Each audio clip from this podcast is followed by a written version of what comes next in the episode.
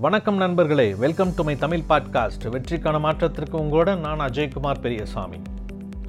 College முடிக்கும் போது final இயரில் எட்டு அரியர்ஸ் பேப்பர் அவர்கிட்ட இருக்குது வெளியில் வந்து தான் கொஞ்சம் கொஞ்சமாக அந்த அரியர்ஸ் பேப்பர்லாம் எழுதி பாஸ் பண்ணுறாரு ரெண்டாயிரத்தி பதினாலாம் ஆண்டு வரைக்கும் சிவில் சர்வீஸ் படிக்கணும்னோ இல்லை ஐஏஎஸ் ஆகணுனோ இல்லை ஒரு மாவட்டத்தின் ஆட்சியராக வரணும் அப்படின்னோ அவர்கிட்ட எந்த விதமான கனவுமே கிடையாது. ஆனால் அவரோட அண்ணன் ஐஏஎஸ் படித்து பாஸ் பண்ணுறாரு அவரோட லட்சியம் இவரோட ஆர்வத்தை தூண்டுது. தானும் எதனா ஒரு ஐஏஎஸ் ஆகலாமா அப்படிங்கிற மாதிரியான இன்ட்ரெஸ்ட் அவருக்கு கிரியேட் பண்ணுது. அதனால் ரெண்டாயிரத்தி பதினாலாம் ஆண்டுலேருந்து ரெண்டாயிரத்தி பதினேழாம் ஆண்டு வரைக்கும் சிவில் சர்வீஸுக்கு ப்ரிப்பேர் பண்ணிகிட்டு இருக்கிறார். ரெண்டாயிரத்தி பதினேழாம் ஆண்டு பிப்ரவரி மாதம் ஐஏஎஸில் தேர்ச்சி பெறுறார் இப்போது அவர் கடலூர் மாவட்டத்தினுடைய டெப்டி கலெக்டராக ஒர்க் பண்ணிகிட்ருக்கிறார் அவரோட பேர் வந்து விபி ஜெகதீஸ்வரன் நண்பர்களே இவர் எல்லாத்துக்கும் சொல்கிறது என்ன அப்படின்னா தோல்வியை கண்டு தயவு செஞ்சு பயப்படாதீங்க. விடாமுயற்சியோடு நீங்கள் ஹார்ட் ஒர்க் பண்ணீங்க அப்படின்னா கண்டிப்பாக நீங்கள் எந்த எக்ஸாமாக இருந்தாலும் உங்களால் ஈஸியாக பாஸ் பண்ணிட முடியும் அப்படின்றது தான். நண்பர்களே அரசாங்க வேலைக்கு ஆறு லட்சம் பேர் ஆசைப்படுறாங்க. இந்த ஆறு லட்சம் பேரில் அறுபதாயிரம் பேர் மட்டும்தான் படிக்கிறாங்க. அதுலேயும் முப்பதாயிரம் பேர் மட்டுமே தங்களால் கண்டிப்பாக ஜெயிக்க முடியும் அப்படிங்கிற நம்பிக்கையோடு படிக்கிறாங்க. ஆனால் அதுலேயும் பாதி பதினைந்தாயிரம் பேர் மட்டுமே சூழ்நிலை காரணமாகவோ வறுமை காரணமாகவோ இல்லை அவசியம் அதாவது தேவை தங்களுக்கு கட்டாயமாக இருக்குது அப்படிங்கிற காரணமாகவோ இந்த எக்ஸாமில் நான் வென் ஜெயிச்சே ஆகணும் வென்றே ஆக வேண்டும் அப்படிங்கிற நிர்பந்தத்தில் கட்டாயத்தில் படிக்கிறாங்க. இந்த பதினஞ்சாயிரம் பேர்லேயும் ஐயாயிரம் பேர் மட்டுமே தெளிவான பாடத்திட்டம் முறையான பயிற்சி முந்தைய ஆண்டு வினாத்தாள்களோட ரெஃபரன்ஸு இல்லை நண்பர்களுடைய தொடர்புகள் இல்லை அரசாங்க அதிகாரிகளுடைய தொடர்புகள் இல்லை தாங்கள் படித்ததை எழுதி பழகிறது இந்த மாதிரி எல்லாத்துலேயுமே கான்சன்ட்ரேட் பண்ணுவாங்க. அப்போது இந்த ஐயாயிரம் பேருக்குள்ளார மட்டுமே நிஜமான காம்படிஷன் இருக்கும். அப்போ நீங்கள் இந்த ஐயாயிரம் பேருக்குள்ளே இருக்கீங்களான்னு யோசிச்சு பாருங்கள் நண்பர்களே ஒரு விஷயம் நல்லா புரிஞ்சுக்கோங்க. இந்த மாதிரி இந்த டிஆர்பி இல்லை ஐஏஎஸ் நம்ம எக்ஸாமுக்கு ப்ரிப்பேர் பண்ணுறவங்க எல்லாமே பண்ணுற ஒரு சின்ன தப்பு என்ன அப்படின்னா எப்போவுமே அதிகமாக மெட்டீரியல்லையோ இல்லை கோச்சிங் சென்டர்லையோ கான்சன்ட்ரேட் பண்ணிட்டே இருப்பாங்க. அடிக்கடி மெட்டீரியல் ஜெராக்ஸ் எடுக்கிறது இது வேணுமா அது வேணுமான்னு யோசிக்கிறது.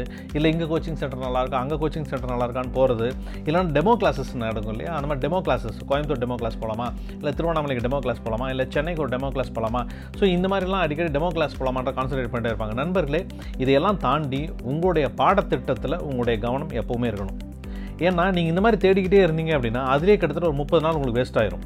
அப்போ இருக்கக்கூடிய மீதி இருக்கிற நாட்களில் தான் நீங்கள் படித்து அந்த எக்ஸாமை ப்ரிப்பேர் பண்ணுறதுக்கு நீங்கள் தயாராக இருக்கணும். நண்பர்களே இந்த நேரத்தில் முக்கியமான ஒரு விஷயம் நான் கூட ஷேர் பண்ணிக்கிறதுக்கு வந்தேன். என்ன அப்படின்னா நீங்கள் சிவில் சர்வீஸ் எக்ஸாம் எழுதுறீங்க இல்லை ஐஏஎஸ் எக்ஸாம் எழுதுறீங்க இல்லை டிஆர்பி டெட் எந்த எக்ஸாம் நீங்கள் எழுதுறா இருந்தாலும் ஒரு அஞ்சு விஷயங்கள் நீங்கள் மனசில் வச்சுக்கோங்க. இந்த அஞ்சு விஷயங்கள் நீங்கள் மனசில் வச்சுட்டு இதை நீங்கள் ஃபாலோ பண்ணீங்க அப்படின்னா எந்த எக்ஸாமாக இருந்தாலும் உங்களால் பாஸ் பண்ணிட முடியும். எந்த அரசாங்க வேலையாக இருந்தாலும் உங்களால் வாங்கிட முடியும். அந்த அஞ்சு விஷயங்கள் என்னென்னு சொல்லிக்கிட்டிங்கன்னா முதலாவது ஒரு கொக்கினை போல உங்களது இலக்குகளில் கவனமாக இருங்கள். கொக்கு என்ன பண்ணுது? ஆத்தங்கரையில் போய் ஒத்த காலை வச்சுட்டு நின்றுட்டுருக்கு அந்த காலை சுற்றி கலகலராக மீன்கள்லாம் போயிட்டே இருக்கும். கூட்டம் கூட்டமாக சின்ன சின்ன மீன்கள்லாம் போயிட்டே இருக்கும். ஆனால் கொக்கு இதெல்லாம் எதை பார்த்தும் டிஸ்டர்ப் ஆகவே ஆகாது. தனக்கான இறை வரும்னு சொல்லிட்டு வெயிட் பண்ணிகிட்டே இருக்கும்.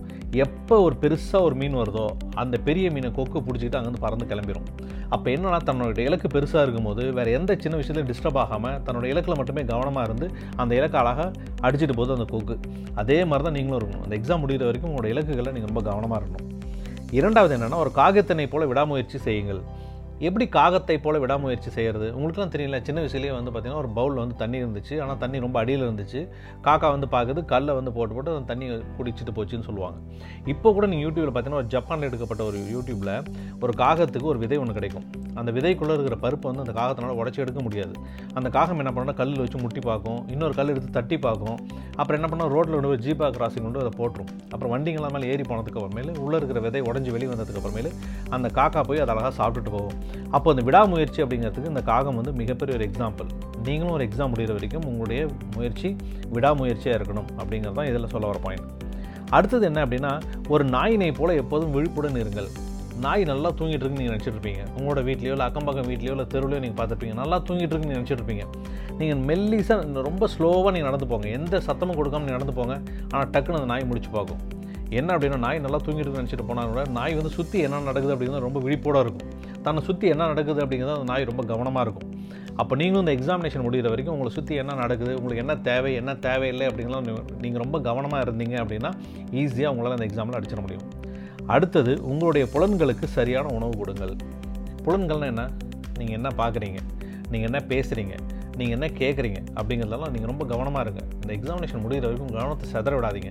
தேவையில்லாத விஷயங்களை பார்க்குறது இல்லை தேவையில்லாத விஷயங்களை பேசுகிறது இல்லை தேவையில்லாத விஷயங்களை வந்து நம்ம வந்து காது கொடுத்து கேட்குறது இந்த மாதிரி உங்களுடைய புலன்களை சரியாக நீங்கள் வச்சுக்கோங்க. தேவையில்லாத விஷயங்களை டிஸ்டர்ப் ஆகவே ஆகாதீங்க. அடுத்தது ஃபைனல் பாயிண்ட் ரொம்ப ரொம்ப முக்கியமானது லீவ் யுவர் கம்ஃபர்ட் ஜோன் அதாவது no pain no gain comfort ஜோன்னா என்ன? எந்த இடம் உங்களுக்கு ரொம்ப வசதியாக இருக்குதோ அதுதான் கம்ஃபர்ட் ஜோன் சொல்லுவாங்க. ஒரு உதாரணத்துக்கு நான் நைட்டு பத்து மணிக்கெல்லாம் படுத்துருவேன். காலையில் அஞ்சு மணிக்கு தான் நான் எந்திரிச்சு படிப்பேன். இதுதான் என்னோடய கம்ஃபர்ட் ஜோன் மதியத்தில் ரெண்டு மணி நேரம் நான் படுத்து தூங்கிடுவேன் இல்லை எனக்கு மெல்லிசை நான் பாட்டு கேட்டால் தான் என்னால் படிக்க முடியும். இல்லை இந்த மாதிரி இடம் இருந்ததுனா தான் நான் கான்சன்ட்ரேட் பண்ணி படிப்பேன். இந்த மாதிரி ஒரு குறிப்பிட்ட கம்ஃபர்ட் ஜோனுக்குள்ளே நீங்கள் இருப்பீங்க பார்த்தீங்களா இந்த இதுக்குள்ளேருந்து வெளியில் வாங்க. ஏன்னா அந்த எக்ஸாம் முடிகிற வரைக்கும் எந்த விஷயத்தையும் எந்த இடத்தையும் உங்களை அடாப்ட் பண்ணி உங்களால் படிக்க முடிஞ்சதுன்னா கண்டிப்பாக உங்களால் ஜெயிக்க முடியும். அப்போ இந்த கம்ஃபர்ட் ஜோனுக்குள்ளே வந்து சில வழிகள் உங்களுக்கு இருந்தாலும் கூட அந்த வழிகளை அனுபவித்து அது வெளியில் வரதுக்கு நீங்கள் தயாராக இருந்தீங்க அப்படின்னா கண்டிப்பாக உங்களால் எந்த காம்படிட்டிவ் எக்ஸாம்லையும் எழுதி பாஸ் பண்ண முடியும். ஆகவே நண்பர்களே இந்த அஞ்சு பாயிண்ட் நீங்கள் கவனமாக இருந்தீங்க அப்படின்னா எந்த விதமான எக்ஸாமாக இருந்தாலும் உங்களால் அடித்து ஈஸியாக பாஸ் பண்ணிட முடியும். நண்பர்களே நீங்கள் எக்ஸாம் எழுதுறவாரா இருந்தீங்க அப்படின்னா எக்ஸாம் எழுத போகிறீங்க அப்படின்னா உங்களுடைய வாழ்த்துக்கள். இல்லை உங்கள் நண்பர்கள் யாராவது எழுத போகிறாங்க அப்படின்னா அவங்களுக்கும் என்னுடைய வாழ்த்துக்கள். நண்பர்களே இந்த வீடியோ உங்களுக்கு பிடிச்சிருந்தது அப்படின்னா நீங்கள் ஷேர் பண்ணுங்கள் உங்களோட நண்பர்களும் இதை வந்து கேட்கட்டும் அவங்களுக்கும் இது பயன்படும். அதே மாதிரி டெய்லி நல்ல நல்ல கருத்துக்களும் நான் டெய்லி நான் சந்திக்க வந்துட்டுருக்கிறேன். என்னோட பாட்காஸ்ட் சேனலை வந்து நீங்கள் சப்ஸ்கிரைப் பண்ணலை அப்படின்னா சப்ஸ்கிரைப் பண்ணுங்கள் இந்த பாட்காஸ்ட் வந்து பார்த்தீங்கன்னா anchor FM Google podcast Apple podcast இந்த மாதிரி நிறைய தளங்களில் நீங்கள் கேட்டு ரசிக்கலாம். யூடியூப்லையும் அஜய்குமார் பெரியசாமி அப்படிங்கிற நேம் தான் நான் இருப்பேன். நீங்கள் சப்ஸ்கிரைப் பண்ணுங்கள் அங்கேயும் நிறைய வீடியோஸ் இந்த மாதிரி நான் உங்களுக்கு ஷேர் பண்ணிகிட்ருக்கேன் ஃபேஸ்புக் நீங்கள் வந்தீங்க அப்படின்னா அஜய்குமார் பெரியசாமி அப்படிங்கிற நேமில் தான் இருக்கும். அங்கேயும் வந்து பார்த்திங்கன்னா நிறைய கருத்துக்கள் நான் ஷேர் பண்ணிகிட்ருக்கேன் நீங்கள் வாங்க நீங்கள் பாருங்கள் உங்களுக்கு உபயோகமாக இருக்குது அப்படின்னா நீங்கள் சப்ஸ்கிரைப் பண்ணுங்கள் ஷேர் பண்ணுங்கள் உங்களோட நண்பர்களுக்கும் அது போய் சேரட்டும். மீண்டும் சந்திப்போம் நண்பர்களே நாளை காலை. அதுவரை உங்களிடம் விடைபெறுவது நான் அஜய்குமார் பெரியசாமி. வணக்கம்.